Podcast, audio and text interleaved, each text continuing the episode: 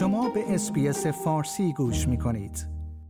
به مسافران در سیدنی هشدار داده شده است که امروز آماده تأخیرهای طولانی در حرکت قطارها باشند چرا که مذاکرات با رانندگان قطار شکست خورده است و آنها دست به اعتصاب خواهند زد این اعتصاب باعث خواهد شد تا 70 درصد از ناوگان قطارهای این شهر فعال نباشد اتحادیه ریل، تراموا و اتوبوس مدتی است که با دولت دومینیک پروته نخست وزیر نیو ساوت ولز در مورد یک ناوگان New Intercity Fleet یا موسوم به NIF که ساخت کره جنوبی است اختلاف نظر دارد چرا که آن را ایمن نمی‌داند. در حالی که دولت نیو ساوت ولز اعلام کرده است آماده است 264 میلیون دلار برای اصلاح این ناوگان هزینه کند این اتحادیه می‌گوید دولت از امضای یک توافقنامه که تایید می‌کند مشکلات ایمنی مطرح شده توسط رانندگان قطار برطرف خواهد شد خودداری کرده است.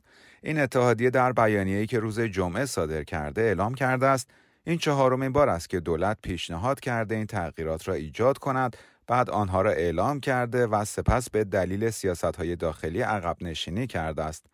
الکس کلاسنز دبیر اتحادیه ریل ترامپا و اتوبوس نیو ساوت ولز می‌گوید روز پنجشنبه در یک جلسه با دولت بخش های پیشنهاد اصلاح از روی میز حذف شده است.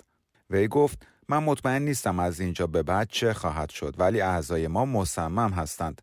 آقای کلاسنز افزود ما به مبارزه برای ایمن کردن این قطارها ادامه خواهیم داد و هر کاری که لازم باشد انجام خواهیم داد تا این اتفاق بیفتد. اقدامات سنفی حفاظت شده که برای روز جمعه برنامه ریزی شده است در حال انجام است که باعث می شود رانندگان قطار از راه اندازی قطارهای خارجی یا تولید شده به صورت خصوصی یا به اصطلاح privately made امتناع کنند. این به این معناست که تنها سی درصد از سرویس های Sydney Trains و نیو ساوت ولز TrainLink فعال خواهند بود. آقای کلاسنز می‌گوید این روز بسیار آشفته ای خواهد بود. دیوید الیوت وزیر حمل و نقل روز پنجشنبه اعلام کرد دولت به کارکنان راه آهن پاداشی 3000 دلاری پیشنهاد کرده است. وی می‌گوید خانواده های کارکنان راه آهن الان می توانند این 3000 دلار را در حساب بانکی خود داشته باشند به جای اینکه این پول صرف اصلاح قطارهایی شود که کاملا خوب هستند. آقای کلاسنس پیشنهاد ارائه این پرداختی به کارگران راه آهن را مانند یک رشوه توصیف کرده است که هدفش این است که این ناوگان قطارها بدون اینکه اصلاح شوند فعالیت کنند.